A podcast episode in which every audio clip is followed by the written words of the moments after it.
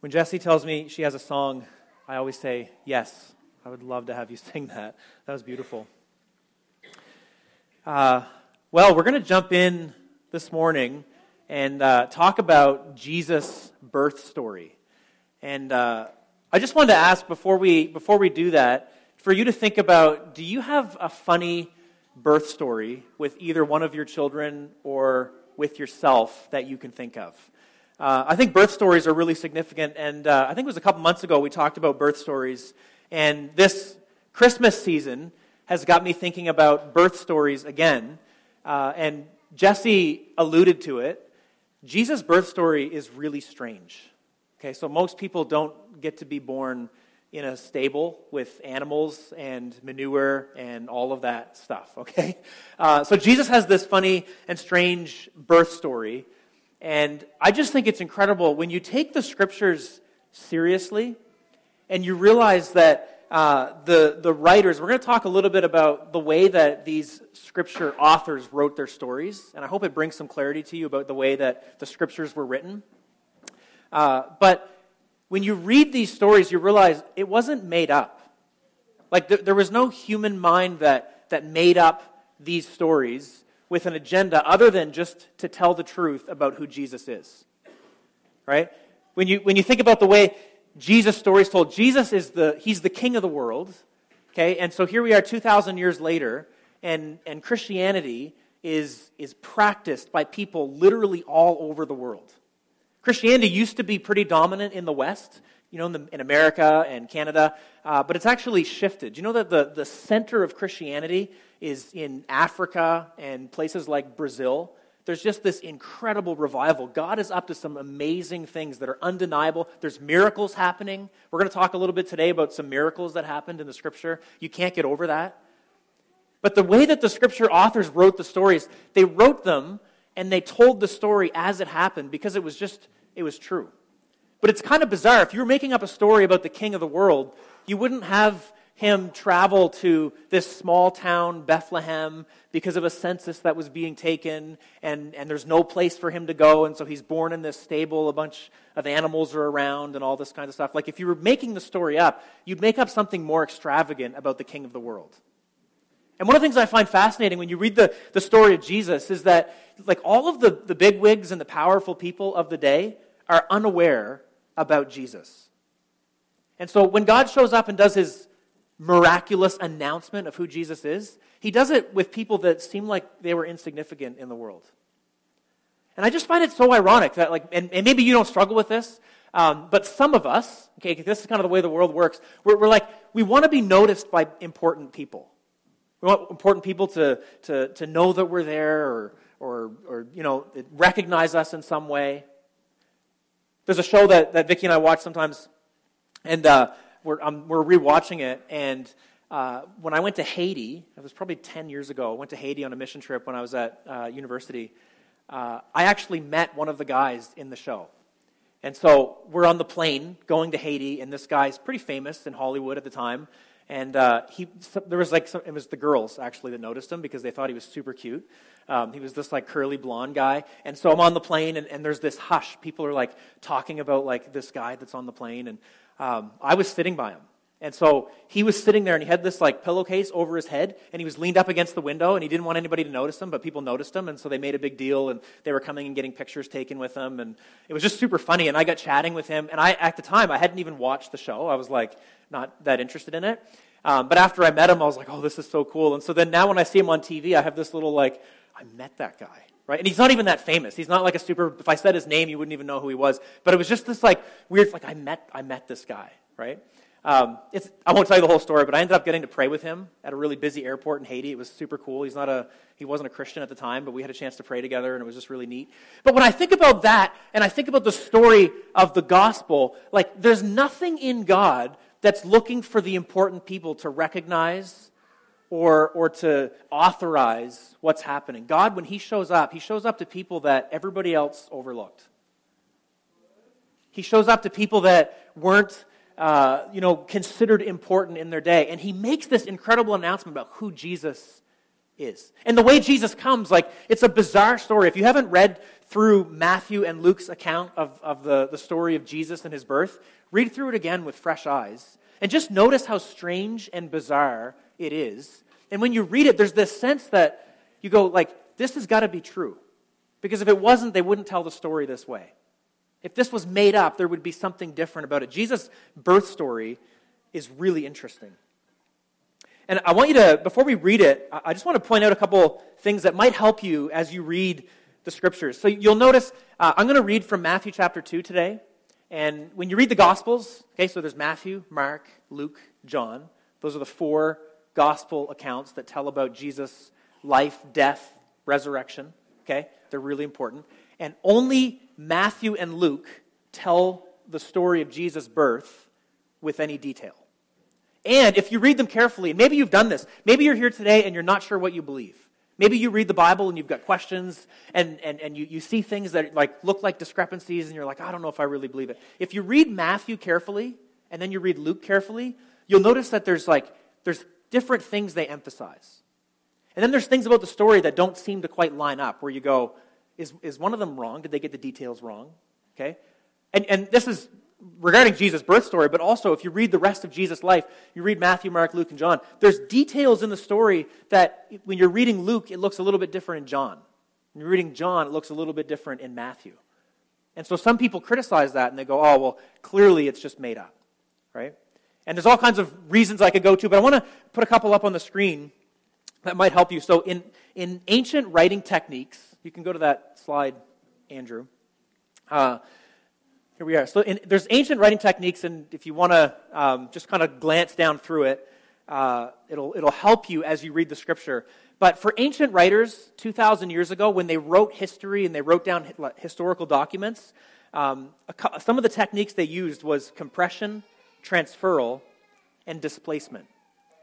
And so, as you read the gospel stories, okay, and we're going to read this, this uh, from Matthew this morning, I just want you to know that ancient writers didn't write the same way that we write today. There was different rules that governed how they wrote and why they included some things in the story and why they didn't. Okay? So, compression is when a story is collapsed for economy of space, omitting much of the detail in order to have a succinct account of a given event. So, when an ancient writer uh, they only had so much papyrus to work with. They only had so much space, and it was really expensive to write a historical document. And so they had certain rules that they would go by, and they had a goal. They wanted to accomplish a certain goal with what they uh, were emphasizing in a story. But as far as the details, they, they sometimes had creative license with how they used certain details. And certain writers um, would omit certain details, and other ones would add ones for, for reasons um, that the author had in mind and heart. And I just want you to know that uh, because if you know some of these things when you go to read the story, you, you understand a little bit about the perspective of the person that wrote the story. And in Matthew's gospel, uh, this, is, this is really important. When you read Matthew's gospel and talks about Jesus, do you know that his goal is to show you that Jesus is like the new Moses? Okay, and, and, and if, you, if you study the book of Matthew, you'll see this really uh, clearly the, the Jewish people, they, the, Moses was their guy. He was the guy. When they thought about their history, when they thought about the things that were really important in their nation, Moses was the guy. He was the guy that led them through the wilderness. He was the guy that freed them from Egyptian slavery. Okay? He was the guy that gave them the first five books of the Bible, the Torah. And Matthew when he was showing people who Jesus, he was writing with the Jewish audience in mind, and he wanted his people to understand, like, Jesus, he's the new Moses. Like, Moses gave us the law, Moses gave us the commandments. Moses was the one that showed us how we can have a relationship with Yahweh, with God Almighty. And then Matthew was like, he, he, he was convinced he's one of these eyewitnesses of Jesus, and he writes this gospel, and he wants people reading it to go, man, Jesus is now, he's like the new Moses. He's the guy that comes on behalf of God and reveals to people what it looks like to know God intimately. So in Matthew, you often hear Jesus saying things like this. He goes, you, You've heard it said, now I say. And he quotes something that Moses said. He quotes something from the law, and he says, You've heard this, now I'm telling you this. And so Matthew's gospel, the, the, what, Matthew had in his heart was he was like, he wanted his Jewish brothers and sisters to see this Jesus we're talking about, Like, he is now the spokesperson for God. He's now the one that's going to show us what it looks like to have a relationship with Yahweh. And so that was like, that was what was in his heart. And so it's really important for, for us modern readers not to get hung up on some of these, these differences. Some of the differences in the stories that you read actually show us that we're dealing with real historical documents that show us who Jesus is in a way that we can be absolutely confident. It's incredible. So I won't go into all that, but I just wanted to put that up. That might be new to you, but as you read the stories and if maybe you stumble over some things, it's just important to know um, that these ancient writers, they, they had certain techniques that they used, and they would actually think our techniques today that we write with are really strange and weird. Uh, and so knowing that is helpful. But know that Matthew's goal, he wants us to see that Jesus is now the person who's going to reveal to us what it looks like to know God and have relationship with him. So we're going to read uh, Matthew chapter 2, and this will be up on the screen. And I'm just going to pray uh, as we read this together, just that the Lord will, will speak to us uh, through his word and, and just show us, even in a deeper way, just what it looks like to hear him, to follow him, and to be his people. Let's pray. Lord, I, just want to thank you for your word. I thank you for how, uh, when we read from the Gospel of Matthew, we're reading an account from someone who saw you, who experienced you, and who was called by you to reveal to the world who you are. And Lord, we, we confess there's it's, sometimes it's hard to understand the scriptures. It's hard to understand the context of things that happened so long ago. But Lord, you've given us your word as a, as a, a revelation of who you are. And I just pray, Lord, that as we read today, we would hear your voice and that you would teach us what it looks like to follow you, what it looks like to, to live lives that are in complete surrender to you. Help us to see you. And, and as, as we go into this Christmas, Lord, uh, I pray that we would, we would go into this uh, Christmas uh, celebration with just a deeper sense of, of, of, who you are and, and what it means uh, to be people that are about your business and that are in your presence. In Jesus' name, amen. Matthew chapter 2 says, Now after Jesus was born in Bethlehem of Judea, in the days of Herod the king, behold, wise men from the east came to Jerusalem, saying, Where is he who has been born king of the Jews? For we saw his star when it rose and have come to worship him. And we'll, we'll keep going. But just as you read scripture, just notice things like this. Okay, so you've got these three wise men. They don't show up in Luke or any other of the Gospels, okay? And there's these three wise men that come from the east. So there's questions there. Well, what, which way is east? I mean, east, it really depends on where you are when you say east, right? And so you've got these guys coming from who knows where. And then they say, We saw the star of Jesus. That's why we're here. That's a little strange, right? You, like, you, are you tracking with me? Like, if somebody showed up in Thunder Bay and they're like, hey, we saw a star and there's somebody really important going to be here, you, would your first thought be like, you're wise? Or would your first thought be like, I, I got to go. I don't even live here, okay? like, would, would your first thought, what would your first thought be? Okay, so you've got these people that show up. Um, they say, where is, the, where is he who's been born king of the Jews? We saw his star when it arose, and we have come to worship him. Okay, so these three wise men come. Um, and and the, the text, by the way, doesn't say three, just that there's three gifts. But they show up with these gifts and they've seen this star. Verse 3 When Herod, the king, heard this, he was troubled, and all Jerusalem with him. And you're going to know Herod, Jeremy talked about this a couple weeks ago. He's this evil, maniacal king who was known to kill members of his family if he thought they were a threat to him. He's, he's crazy. So when Herod is disturbed that these people are saying, hey, there's a king going to be born, you know, there's this prophecy and there's a star, the, the scriptures tell us all of, all of Jerusalem was disturbed along with Herod. And it's kind of like if you've ever had somebody in your life that flies off the handle and they're easily enraged, when that person's angry, everybody around them's angry too, right? Or, or at least on eggshells. Like it just causes a reaction. And that's kind of what's going on here with Herod. When Herod the king heard this, he was troubled, and all of Jerusalem with him. And he assembled all the chief priests and the scribes of the people. He inquired of them where the Christ was to be born, and they told him, In Bethlehem of Judea, for so it is written by the prophet. And you, O Bethlehem, in the land of Judah, are by no means least among the rulers of Judah. For from you shall come a ruler who will shepherd my people, Israel. Then Herod summoned the wise men secretly and ascertained from them what time the star had appeared. And he sent them to Bethlehem, saying, Go and search diligently for the child. And when you have found him, bring me word that I too may come and worship him. After listening to the king, they went on their way, and behold, the star that they had seen when it arose went before them until it came to rest over the place where the child was. Uh, this is really interesting, too. If you study this star, uh, you'll find different people that have different perspectives on this, but there's multiple different possibilities of what may have been happening at the time. Uh, but people that know astronomy have done some pretty interesting research on the star, and uh, there's some pretty interesting theories as to what this was. But there was something happening in the sky that these guys recognized as a sign about a king that was to come. And it's really important as well. These guys are not Jewish. They would have been seen by the Jewish people as foolish for the way that they studied the stars and thought there was signs coming because of the stars.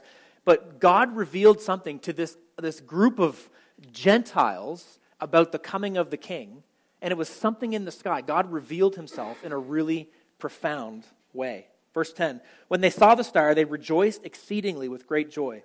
And going into the house, they saw the child with Mary his mother, and they fell down and worshipped him. Then Opening their treasures, they offered him gifts gold and frankincense and myrrh.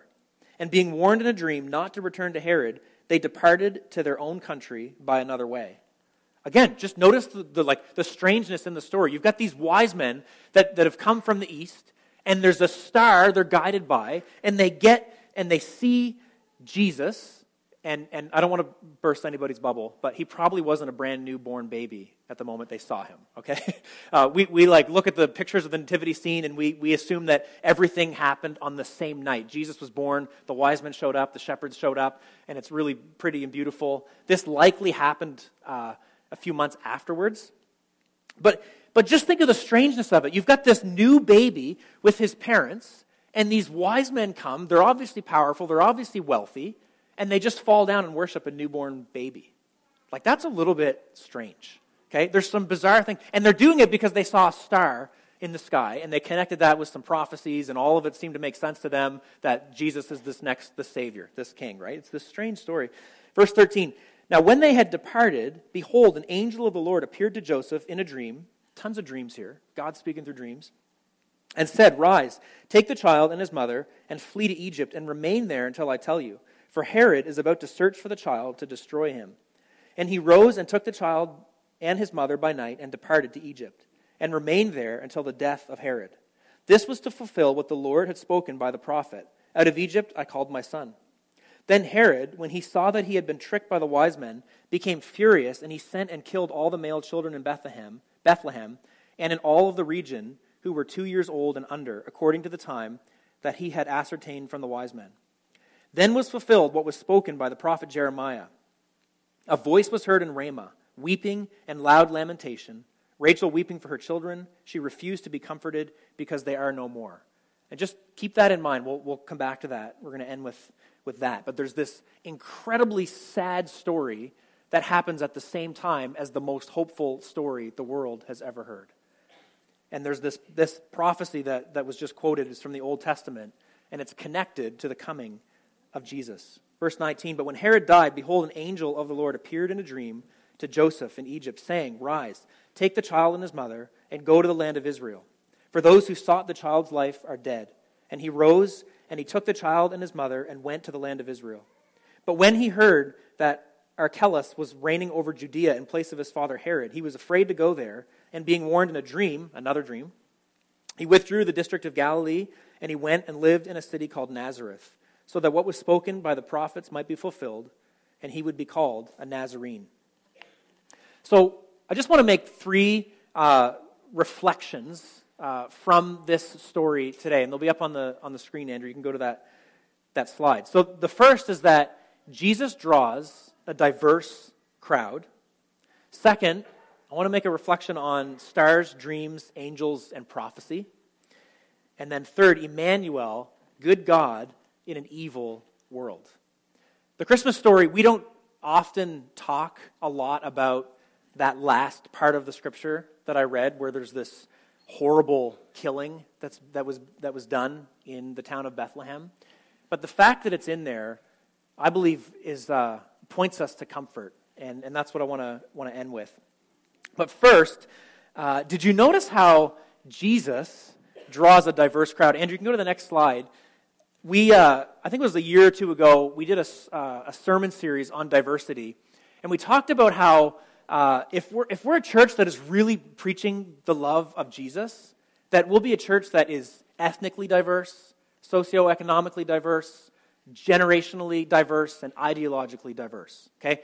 Those are some maybe big words that, that are confusing, but basically what it means is that a church of Jesus shouldn't be a crowd of people that all look the same, have, or, or have the same tastes, are the same age category, from the same place in the world.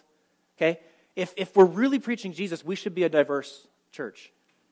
When, when I get to travel and, and people ask about the church that I pastor in Thunder Bay, you know one of my favorite things to tell people is?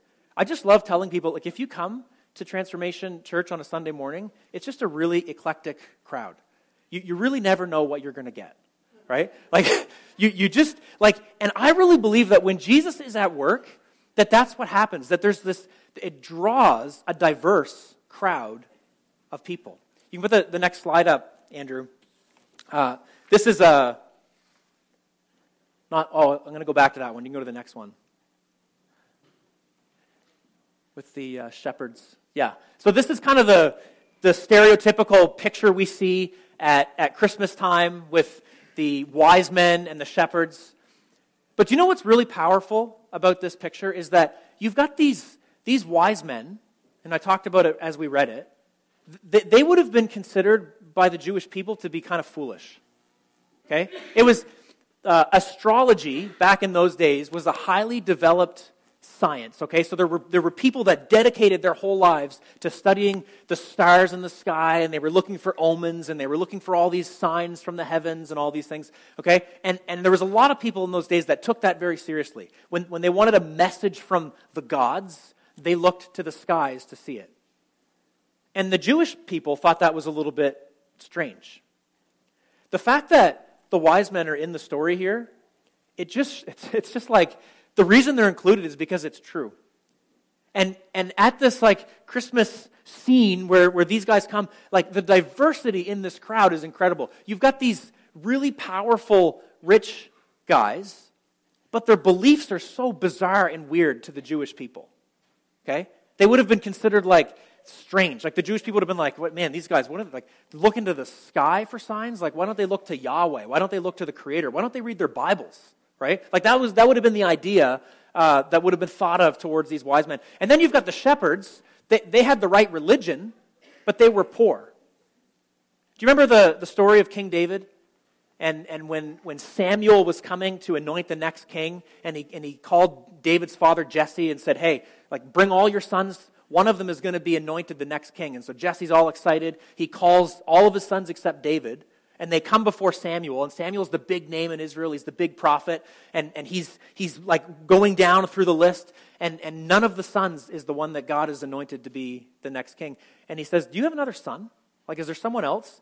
And the response Jesse gives is he goes, Actually, there is one, but he's just out, he's out like taking care of the sheep. He's got like the loser job out in the field. Okay? He's, he's kind of the runt. No one really likes him. He smells funny, so we put him out with the sheep. Like that's David, right? So, like that, that was kind of their, their response was like, yeah, he's out in the field. And so you, you've got here, when Jesus, um, at his birth, he, he arrives, and what does he draw together? He's got these shepherds. They, they've got the right religion. They're part of the right group of people, but they're kind of like the nobodies in Israel. And then you've got the powerful wise men, right? So they're, they're powerful and they, they were considered important, but but the Jews would have thought that their beliefs were just messed up and strange and kind of bizarre. But what happens is that when, when Jesus comes into the, into the picture, he draws in this very diverse crowd of people. And do you know that it's still the same thing today? And it's really challenging to be a part of a diverse crowd of people rich and poor, young and old, people who vote differently politically. it's challenging. You know, there's this temptation to try to make everybody think the same thing and, and to have the same values and all of these different, these different things. But It's so incredible. When Jesus comes and reveals himself, he draws in this diverse crowd because he's actually concerned with the whole world. So, so maybe you come to, to Transformation Church and you feel like you're an outsider. I don't know how many times I've been told by people that they feel like an outsider when they come to church. And they're like, yeah, I don't really fit in. And they have all kinds of reasons why they don't fit in. And the longer that I'm, I pastor here in Thunder Bay, the more I'm convinced that everybody feels that way. You know that? Like, I, I have had conversations with so many. There's people here in this room that just feel like, for whatever reason, they don't feel like they, they, they're included or they're a part. Maybe it's some kind of sin in their life, or maybe it's their, their background, or maybe, maybe you relate uh, with what Jesse shared earlier, and you're currently homeless, or you're having a hard time with, with where to live. Like, for whatever reason, you, you feel like you're. But, but the story of Jesus, do, do you see it? Like, when Jesus comes on the scene, he draws in this incredibly diverse crowd and it all centers around him. And in the picture that was on the screen, you see the wise men and the shepherds, and they're just kneeling before Jesus. When Jesus is, is lifted up among us, when Jesus is revealed, that's the result, is that people kneel before him. And so you, if, if you're here, if you have this faith in Jesus, if you've been, if you've heard his voice, if you feel drawn, you're welcome because Jesus is at work and he's the one that that draws in a diverse crowd. You can put that, that other slide that I told you to skip, Andrew. Uh, this guy, uh, Pastor Vioda, Villodas, I, actually, I don't know how to say his name, but he's a pastor I follow down in, in Brooklyn, New York. And he pastors one of the most diverse churches that I've ever heard of. And uh, he, uh, I just want to read his quote. He says, In my role as pastor, I'm not trying to get everybody to agree on everything, so much as I'm attempting to create environments where our disagreements don't automatically become cause for disunity. You see that?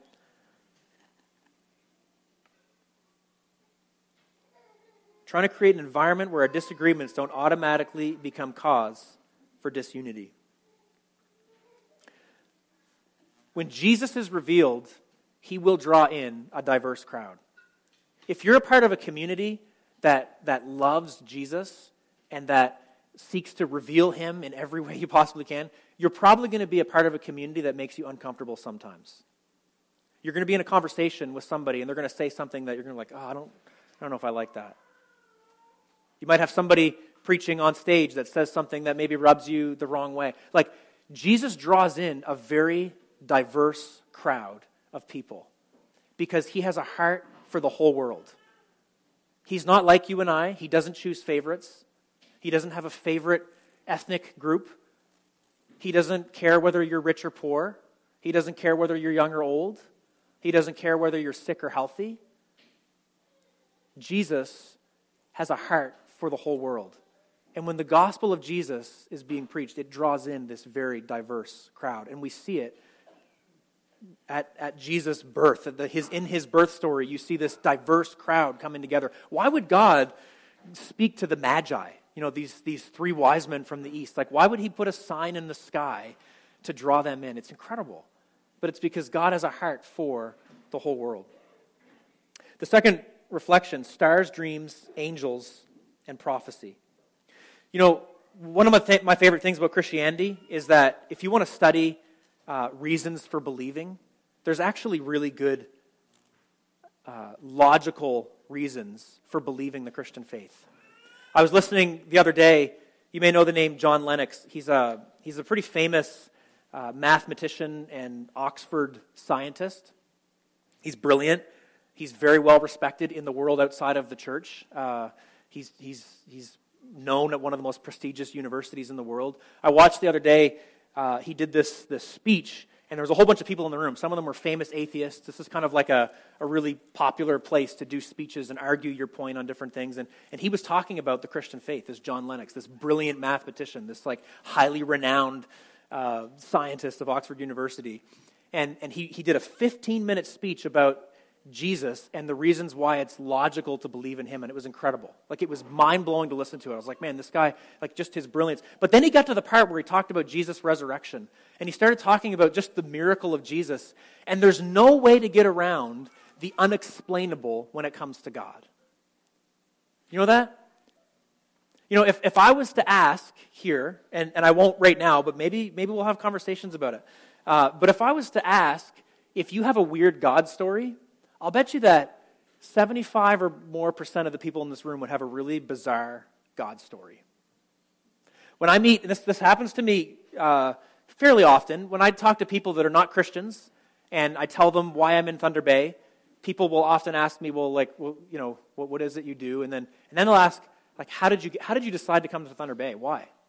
And if you've been around for a while, you know it's because we, were, we had been praying for nine months, and God spoke to my daughter Esther in a dream you know, I, to this day, I still get a little bit awkward when I tell people that, especially if they don't know Jesus. Because they're, you know, at, I'm telling them about our church and what God's doing here and things like Tim's and Tins, and people are, they're tracking and they're like, man, that's awesome. It's so cool that, you know, you guys are, you really care about your neighborhood and, and they're, they're getting on board with like that kind of stuff. And then when I, when they ask me about how we ended up here and I tell them like it was a dream that God spoke to us, like I feel weird. Because I'm like, I'm like, you, they must feel weird, and I feel weird that they feel weird, and I'm like, I, I, still don't fully understand it. Like, God spoke to, He spoke to us in a dream. I don't know. Like, that's how we ended up here. It was like, I, I don't know how to explain it. And now I look back and I'm like, clearly it was God. At the time when God spoke to us, it was one of those things where I was like, is this, you know, is this really God? Do I trust this? And we did. God spoke to us through multiple different ways, and He confirmed it. But it was kind of bizarre. And it's the same thing when you read the, the Christmas story. There's so many things about this that, like, there's, there's historical proof of, of, of God and who He is in the story, but you're going to get to certain points in the story where there's, there's dreams and there's angels and there's stars and there's prophecies, and it's just unexplainable.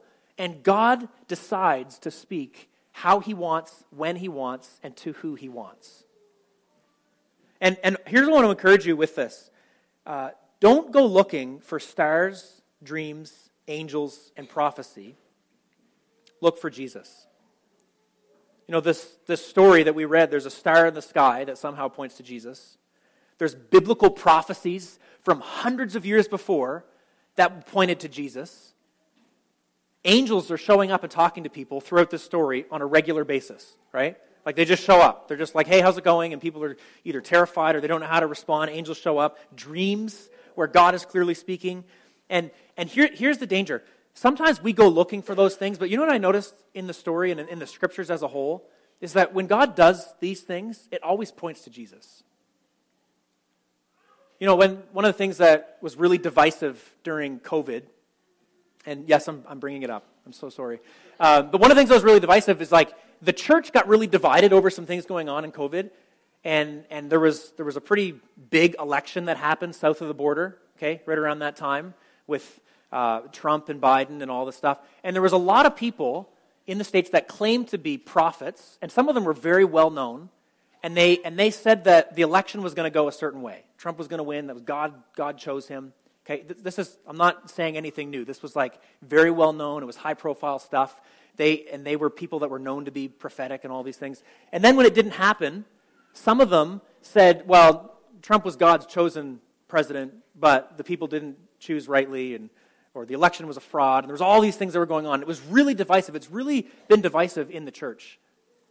And you know what uh, coming out of that like I've, I've really reflected on it and thought about it a lot. Sometimes we get obsessed with the, the prophecy or the star or the dream and the vision to the point where almost like that becomes the central thing that we're looking for.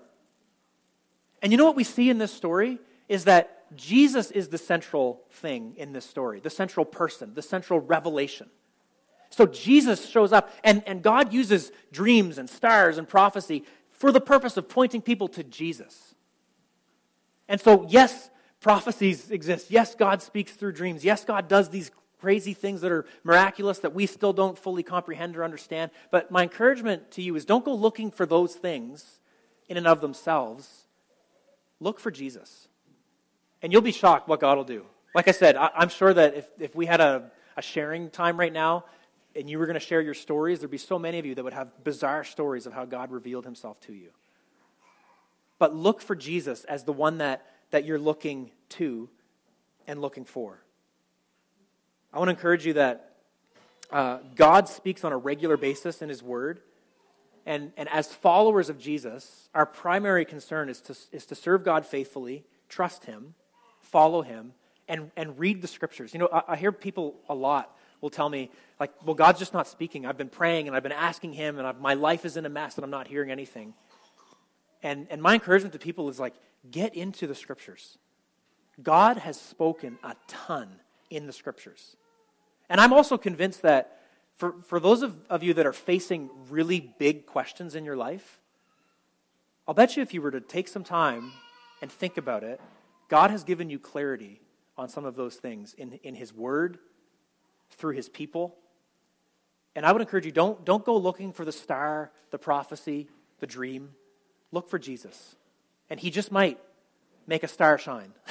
he just might speak through a dream. He might do something incredible. But, but Jesus, the fo- is, when He's our focus, we will hear from the Lord. And when He's the focus in this story, all these kind of bizarre things happen, but it all points to Jesus. Every single one of these strange uh, events.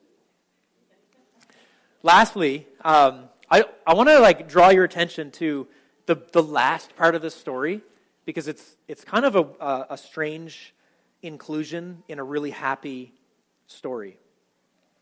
Uh, good God in an evil world.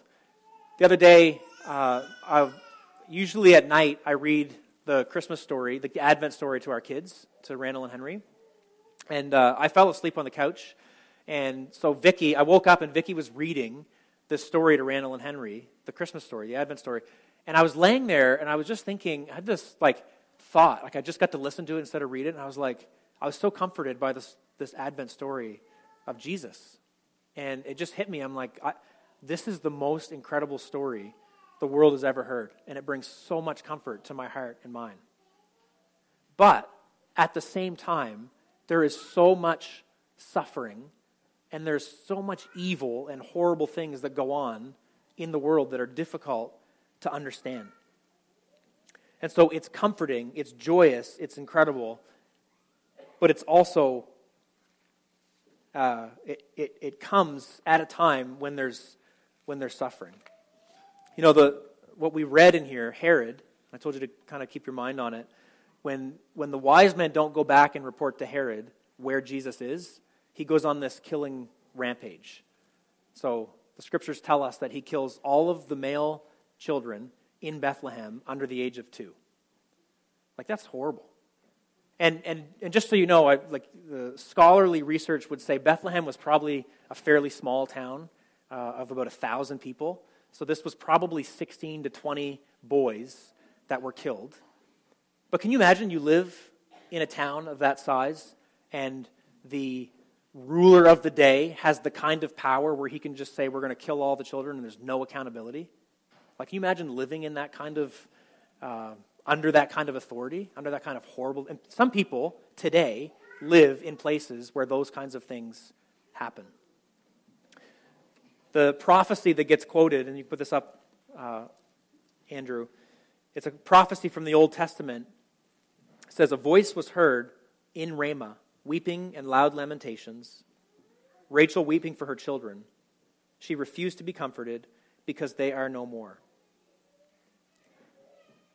You know, I can't help but think about the things that are going on in our world right now. So, Bethlehem, the, the place that most scholars agree was the birthplace of Jesus, it's actually in Palestine. I don't know if you, you knew that, but um, Israel, um, and you do know this, uh, Israel and Palestine share this plot of land. And there is a whole bunch of turmoil right now. And if you're watching things on the news, you're seeing that there are children that are dying as a result of the war that's happening right now in Palestine. And I couldn't help but, but reading just how somber and how sad this story is, where there's these children that were dying at the time of the story being told about Jesus' birth. And I'm thinking about today, Bethlehem is actually in Palestine, and there's this crazy, violent conflict that's happening right now. And so, here uh, where we live, Christmas is a celebration, and there's incredible hope. And we get to be with our families and, and go out on the streets with freedom and pass out tins and tims, and it's incredible. But there's places in the world where that is actually impossible. The Christmas celebration in Bethlehem normally is pretty high. Like there's all kinds of celebration. It's the birthplace of, of our Lord. But this year, there's not a whole lot of celebration happening in Bethlehem. And those that are celebrating are, are really uh, having to, to lessen how much celebration they, they actually participate in. And it's sad. Like it's just, it's just grievous. And, and, and strangely, I don't know about you, maybe, maybe bringing this up just makes you feel heavy. But when I find this stuff in the scriptures, it comforts me because I know that God does not avoid the reality of the situations that we live in in our world. When you read the scriptures, it's not this fantasy story that's meant to just make us all feel better, but it's super shallow. It's very real. And so the story of Jesus, what we ended with today at the end of chapter 2, there's this incredible hope. You got wise men coming from the east, you got the, the shepherds showing up, you got all this incredible stuff going on, and the prophecies are being fulfilled, angels are showing up. But at the same time that that's happening, there's, there's destruction, and there's this evil, maniacal, crazy leader who's causing death. And the same is true today. There is there, is, there are deaths that are happening, there are people being killed, and it's a horrible, horrible thing. But at the same time, as followers of Jesus, the greatest message of hope is our message. He is our Savior, He is our Lord. And ever since the coming of Jesus until now, there's this, uh, when, when we say yes to Him, we, we become a part of His kingdom, and, and we're, we're a part of this like kingdom within a kingdom. So no matter where we live, if, if you live in, if you're a follower of Jesus that lives in Palestine, you're a part of the kingdom of God. But there's this earthly kingdom that we're also a part of. And a lot of those are evil and wicked. And just to make it more personal, I want to close with this.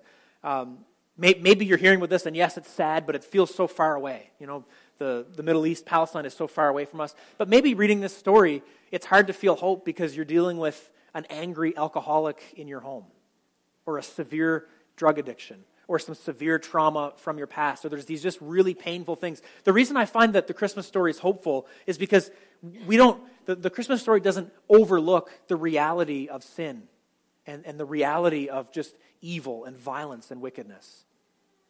But there's hope in the midst of it. And so, what the, what the scriptures have to say and what the story of Jesus has to say to us is that, yes, these things exist, but we're invited into this incredible relationship with God that his restoration, when he begins the work in us, it starts now, and he begins to change us now, and it has an impact on us, on us and our communities and, and the world that we live in. And so what I want to, I'm going to invite the, the team to come up, and they're going to close with one song. And, and what I want to encourage us with as we sing this last song and as we think about this, this Christmas season is, is that the only proper response to Jesus is the response that we saw in this picture, which is the stereotypical nativity picture. You've got the, the wise men and you've got the shepherds, and they're kneeling at Jesus' feet. And for those of us, if, if you're here this morning and, and you're wrestling with some of the things going on in the world, my encouragement to you is to just come to Jesus. Look to him. Ask, ask Jesus, like, Jesus, what, what is the response that you want from me? You know, how can I pray? How can I respond? And, and, maybe you're here and some of that violence touches you. Maybe you're in a situation where you're experiencing violence and you're experiencing heartache and you're experiencing some terrible things. Uh, my, my hope, my prayer is that as we read this story, that you'll come to see that Jesus is the hope of the world. He's the Savior. He's the one that He has come to reveal to us what it looks like to have a relationship with God, and that He can bring us restoration and healing in whatever situation we find ourselves in. Whatever situation you find yourself in today, whatever struggle, whatever difficulty, that Jesus is the hope of the world. And as you come to him and kneel, like we saw these, these wise men and shepherds do, we have this encounter with God. And he gives us hope in the midst of, of darkness, in the midst of difficulty. Um, so let's just, we're going to stand. We'll sing this last, last song together.